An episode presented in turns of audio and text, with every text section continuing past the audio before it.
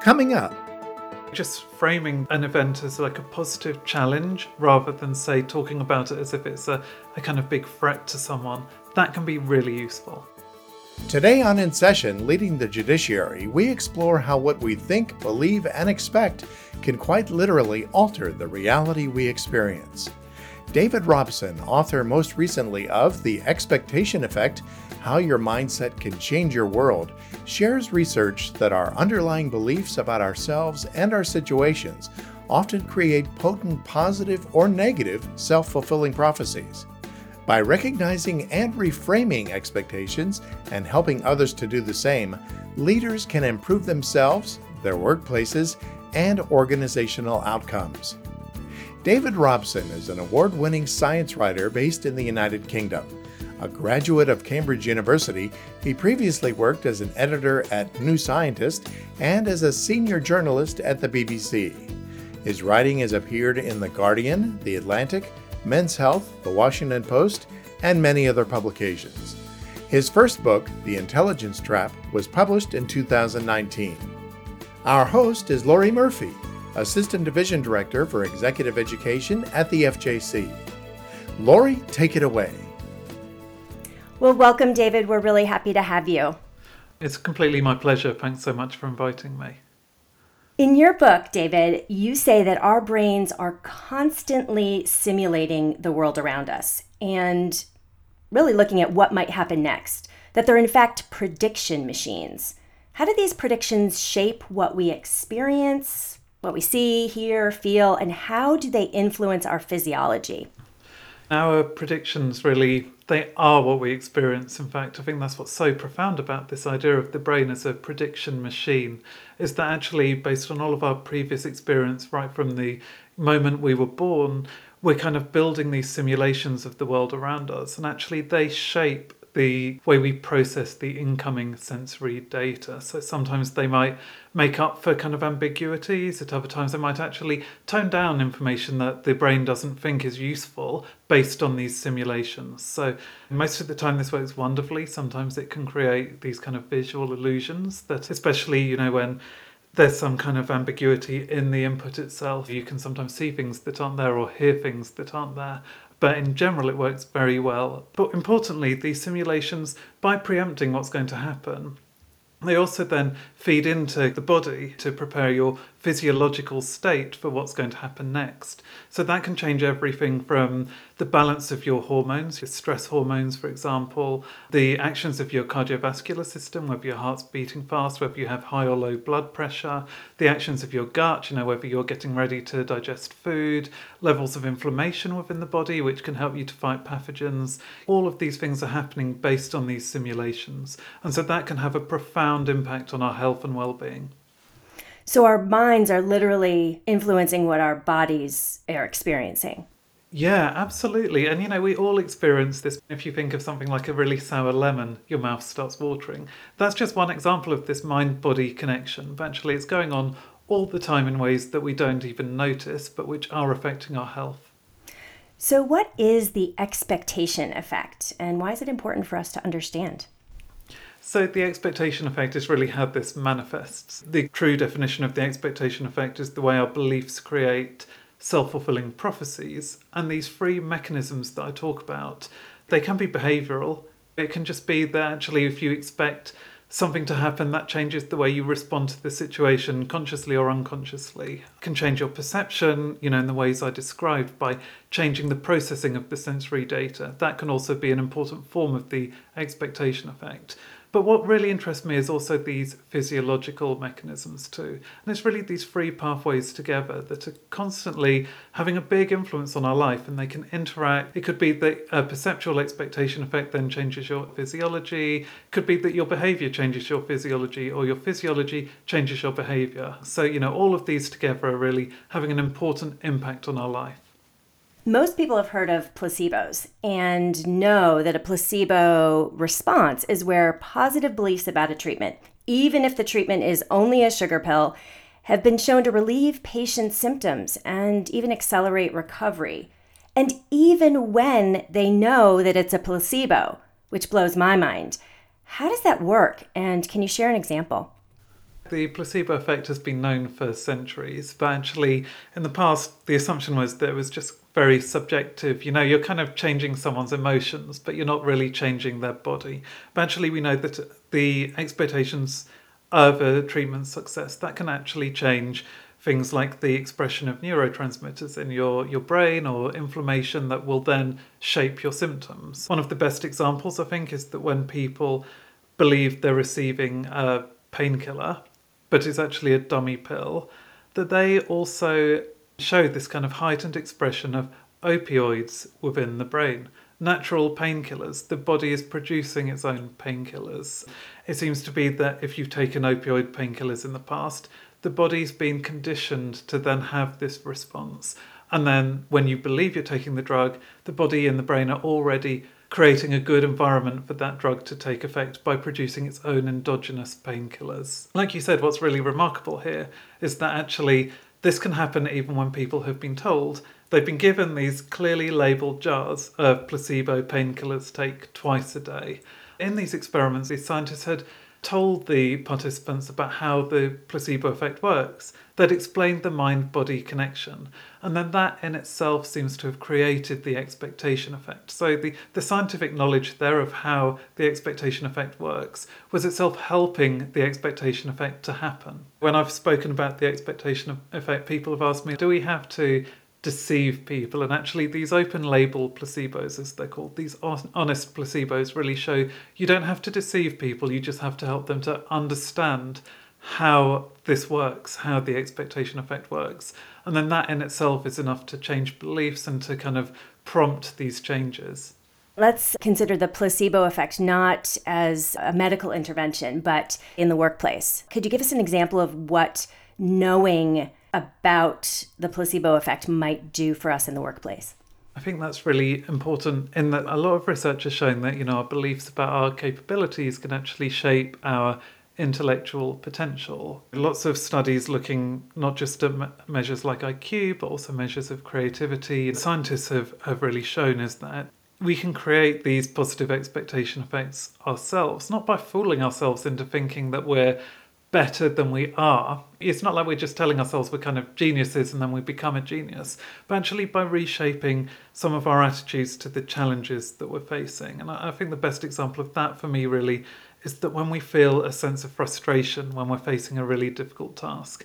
Now, you can interpret that one of two ways. You could think of the frustration as being a sign of your own inability. You know, you're you're frustrated because you're just not good and you become quite defeatist, you become more anxious, you, you have that feeling that you're never going to succeed. But actually, frustration is a really useful emotion. It's the feeling that comes from when you're wrestling with a difficult challenge. And the more frustrated you feel, the more you're learning.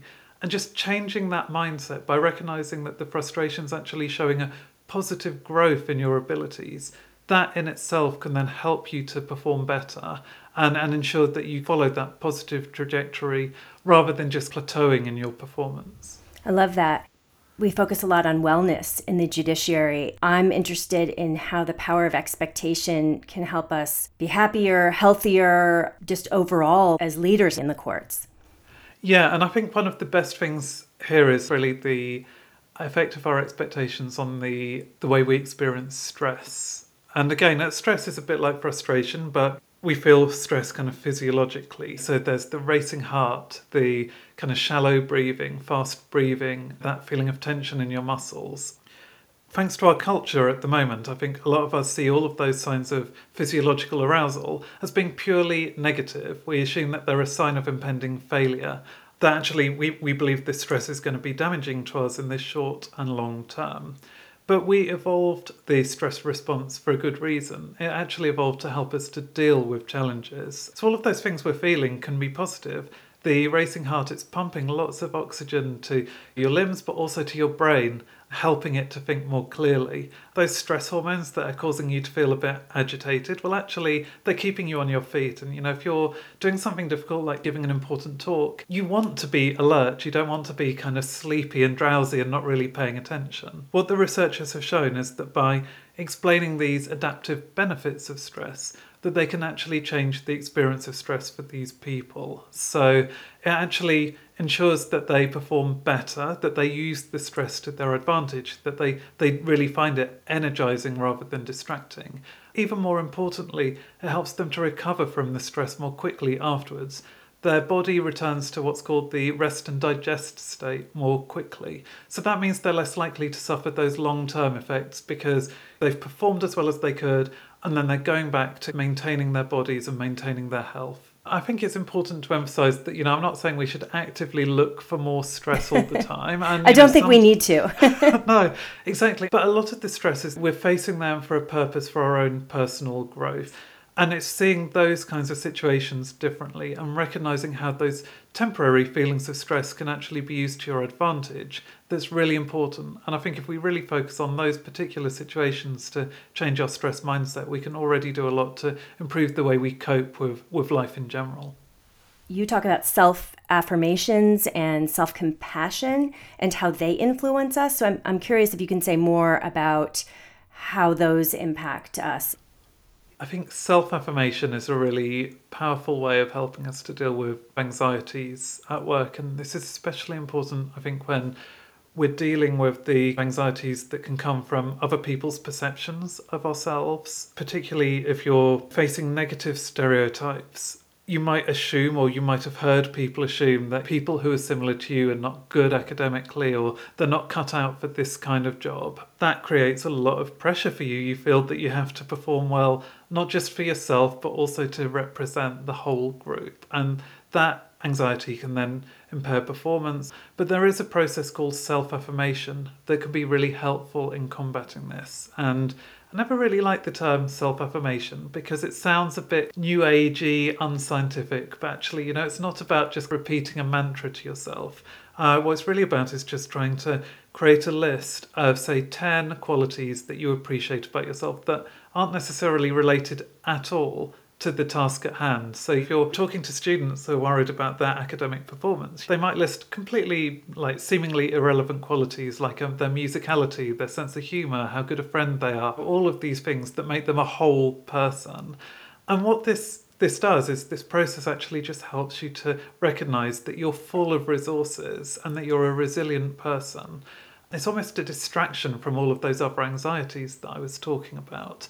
And this really does then improve performance. So there have been some really impressive studies looking at, you know, minority groups at, at school, for example, and then into college, showing that practicing self-affirmation regularly can really help them to deal with that additional anxiety they're facing because of their minority status. And I think it's really something that many people can use. Like the the evidence to me is overwhelming now that this is really a powerful way of dealing with the stresses that we face.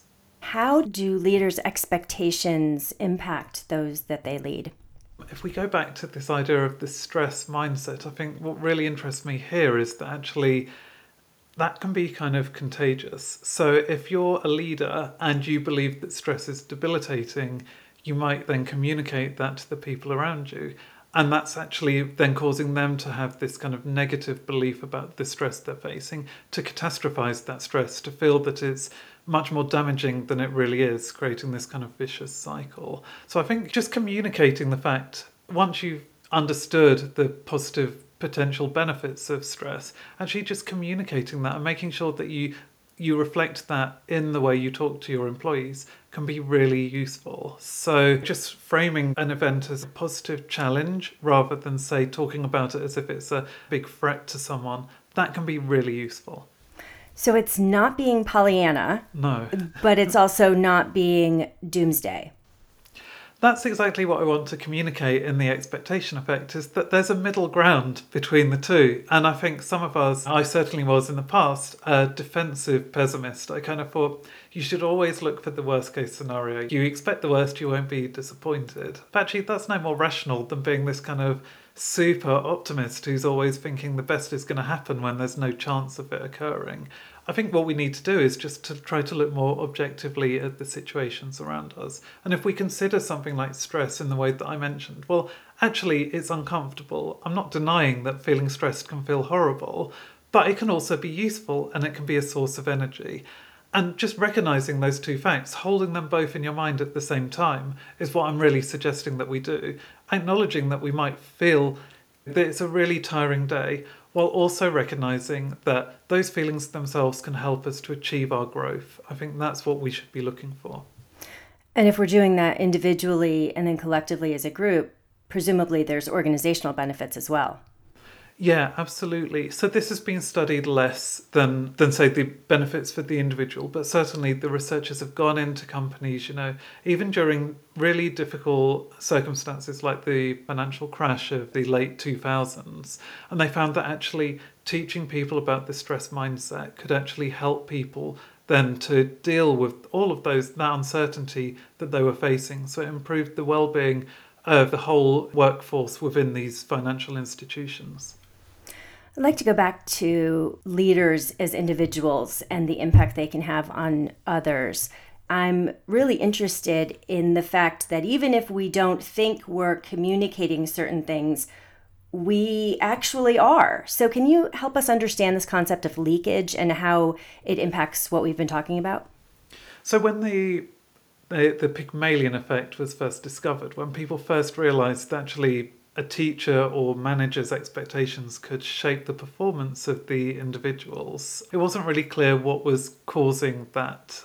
Why was it that what one person believes, why was that contagious and then influencing the other person? And one obvious possibility would be that those teachers and managers were just pretty nasty. They were putting those people down, deliberately trying to impair their performance. But actually, that wasn't what was happening at all. In fact, these people often might have tried to be kind to the people that they had the poor beliefs about, but their expectations were still leaking out of their non-verbal behaviour. So that could be body language, you know, whether they were overtly paying attention or not, that's really important, whether they were making eye contact, whether they were smiling as they spoke, whether they were smiling as the other person spoke, whether they were nodding their head in agreement, you know, all of these things could subtly show to someone kind of what you think of them and how you appraise their potential. Other forms of leakage that I think are really important come from our conversational style. So if you ask someone who you really respect a question and they struggle to find an answer, you're more likely to just give them the time to clarify their thoughts and, and to say what they want to say. If you have negative beliefs about that person and really don't think that they're going to say anything useful, you might just cut them off before they've had a chance to really to think it through. All of these are examples of leakage and what the research shows is that then they change people's own sense of self efficacy. So if you see your boss treating you in that way, you come to start to believe that really you're not you're not good at what you're doing. And then that in turn shapes your performance. We were talking about earlier placebos. What is a nocebo? So a nocebo is really the evil twin of the placebo effect. So, you know, they're derived from Latin. Placebo means I shall please. It's where your positive expectations improve the outcome of the treatment you're getting. And nocebo is the complete opposite. It comes from the Latin for I shall harm. And it means when you have negative expectations of a situation that that's going to lead to worse outcomes. In medicine, this is really common when doctors tell you about the potential side effects of the medications that you're taking. For lots of these side effects will be the result of the direct chemical action of the medication. But for lots of people, it's also hearing the words that the doctor's saying, knowing that the side effect is possible, can itself produce the side effects. It's quite amazing, but it's really using all of the same mechanisms as the placebo effect. You know, it's happening through changes to our hormonal balance, the nervous system, the expression of neurotransmitters. You know, if you're told that you're going to suffer from pain, the brain expresses a chemical called CCK that acts as a kind of amplifier for pain signals. It's really helping you to be on the alert for any potentially painful, damaging stimuli, and that can then exacerbate the pain that you're feeling. So, you know, in all of these cases, the expectations are creating the, the side effects without any chemical action of the drugs as well. And we know this happens because all clinical trials today have to have a placebo arm where people are taking a dummy treatment compared to the people taking the active drug. And what you see is that when people in the placebo arm are given those side effects about the potential effects of the drugs, they also experience those negative side effects, things like headaches, fatigue, nausea, you know, muscle pain, all of these things can come from those expectations that have been implanted in their head. Even when they're not taking any active medication. Exactly. Tell us about the nocebo effect at work, um, because that's the context we're talking about. I think the nocebo effect in the workplace, that's going to come about when you, for whatever reason, it could be the people around you, it could be your own assumptions that you're carrying around, that you expect a negative outcome when there's really no objective reason for that to occur. And then that will, in itself, reduce your performance. If your boss tells you, oh, this is a really difficult task, you're going to find it really challenging, that's actually very similar to when a, a doctor is telling a patient you're going to experience these side effects. It's actually setting you up to feel more fatigued by the task, to feel more frustrated, and to feel more anxious, and then to have a lower performance overall. So, if I have had a challenging experience with a person in the past, and I go into another conversation with them thinking it's going to be challenging, is is that what you're talking about as well?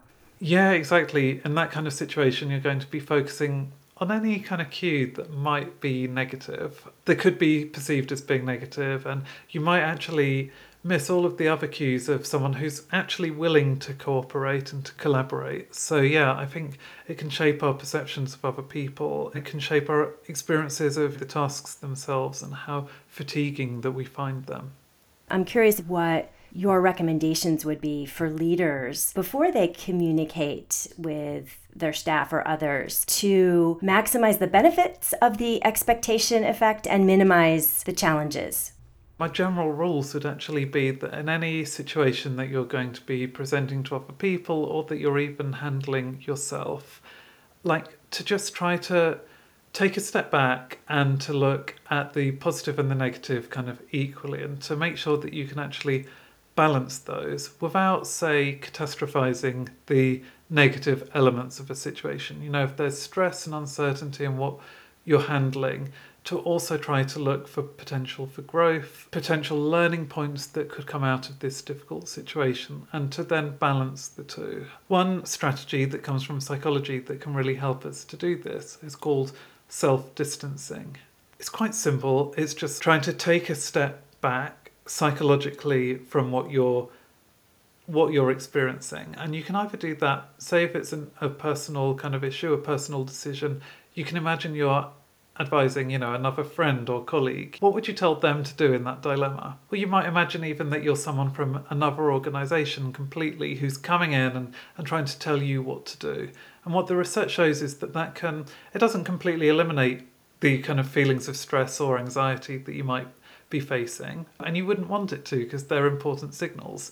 But it can just lessen them and help you to look at things a bit more objectively. Because the chances are, if you're not fully immersed in a difficult situation, you know, if you are a little bit distanced from it, you're more likely to be able to see the whole picture, the good and the bad. And then that can help you to change your mindset so that you're creating this positive expectation effect. You've talked about self affirmations, you've talked about self distancing. You also mentioned self compassion in the book, and I'm curious how that plays in to this as well. Yeah, I mean, self compassion, there's so much fascinating research on this. And in general, I think our society has pushed us to being really self critical. And actually, some work environments, uh, I think, really encourage this too. There's like you own your problems by kind of beating yourself up over a mistake, you're kind of proving to the people around you that you, you've learnt your lesson. I'm not saying that we should just ignore our mistakes. Actually, that's the last thing we need to do.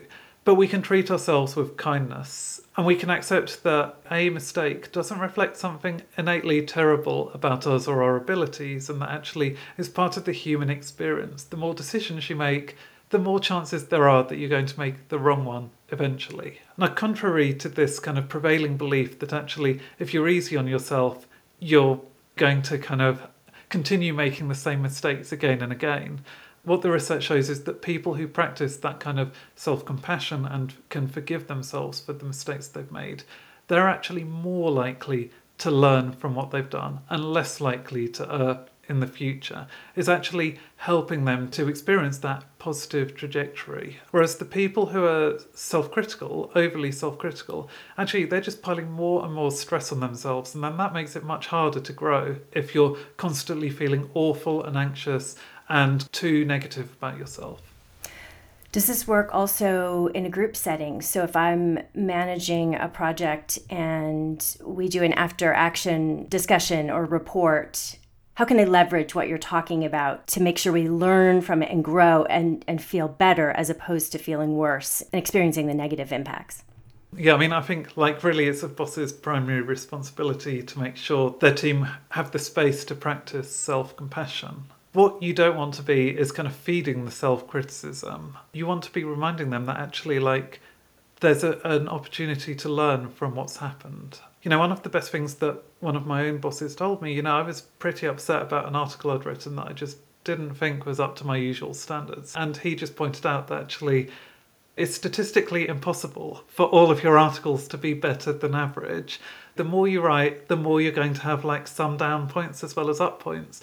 And so he was just emphasizing to me don't focus on the individual uh, success of each article, but just look at your trajectory. Look from when you started your career to now to what you're hoping to achieve in the future. And if you can feel that step by step, over the months and years, you're making an improvement, that's what success looks like. It's not always having the success that you want. Zooming out a little bit more as opposed to zooming in. That's it, exactly. David, what else would you like to share with us today? One thing that might be useful for you would be the research on the willpower mindset. So there's lots of research showing that our self-control and willpower, where we can maintain our focus and concentration, that that's actually the result of a self-fulfilling prophecy, much like the stress mindsets. What this research shows is that some people have this kind of limited view of willpower. They assume that the more they practice their mental focus and self-control, the harder it gets, that they're going to get fatigued very quickly. People with a non-limited mindset they view uh, willpower as being self perpetuating. It's almost like that feeling that I think we, all know to a certain extent of once you get into the zone, staying in the zone is actually really easy and enjoyable. And people with the non limited view of willpower, they just recognize that actually they can ma- maintain it for longer and longer. You know, whether that's resisting the cookie jar or whether that's you know focusing on a really difficult task at work they recognize that once they get into the groove they can maintain that. And we know that that's actually the result of their mindset. So if you have someone who's got a limited mindset, but then you tell them that willpower doesn't have to be depleting, that it can be self perpetuating, that these people, understanding that science, then they find it easier to get into that flow state, to get into the zone. And that this has huge implications for all manner of things, maintaining and reaching our professional goals, our personal goals, our health goals. All of these things can be influenced by that mindset. So I find that quite empowering actually to realize that if I'm feeling a bit fatigued, feeling a bit frustrated, that I can just try to reset those expectations and realize that actually my brain has enormous resources to kind of continue what it's doing and to do it well. And I think what I would like to emphasize is that it's a bit of a learning process changing your mindset and crafting your expectations. And that's certainly something I find when I'm applying this research myself. David, where can we learn more about you and your work? Well, I have an active website, www.davidrobson.me. I'm on Twitter, D underscore A underscore Robson. And if you search for me on LinkedIn, I'm there. You know, I love to hear from people. I'm happy to answer questions. Well, it's been just a delight to talk to you today. I've learned even more than I learned by reading your book, and I'm excited to put some of these ideas into effect. Oh, thank you so much. It's been a really, yeah, really good conversation for me. Thanks, Laurie, and thanks to our listening audience. To hear more episodes of this podcast, visit the executive education page at fjc.dcn and click or tap podcast. You can also search for and subscribe to this podcast on your mobile device. In Session Leading the Judiciary is produced by Shelley Easter. Our program is supported by Angela Long, Anna Glashkova, and the entire studio and live production team. Thanks for listening. Until next time. This podcast was produced at U.S. taxpayer expense.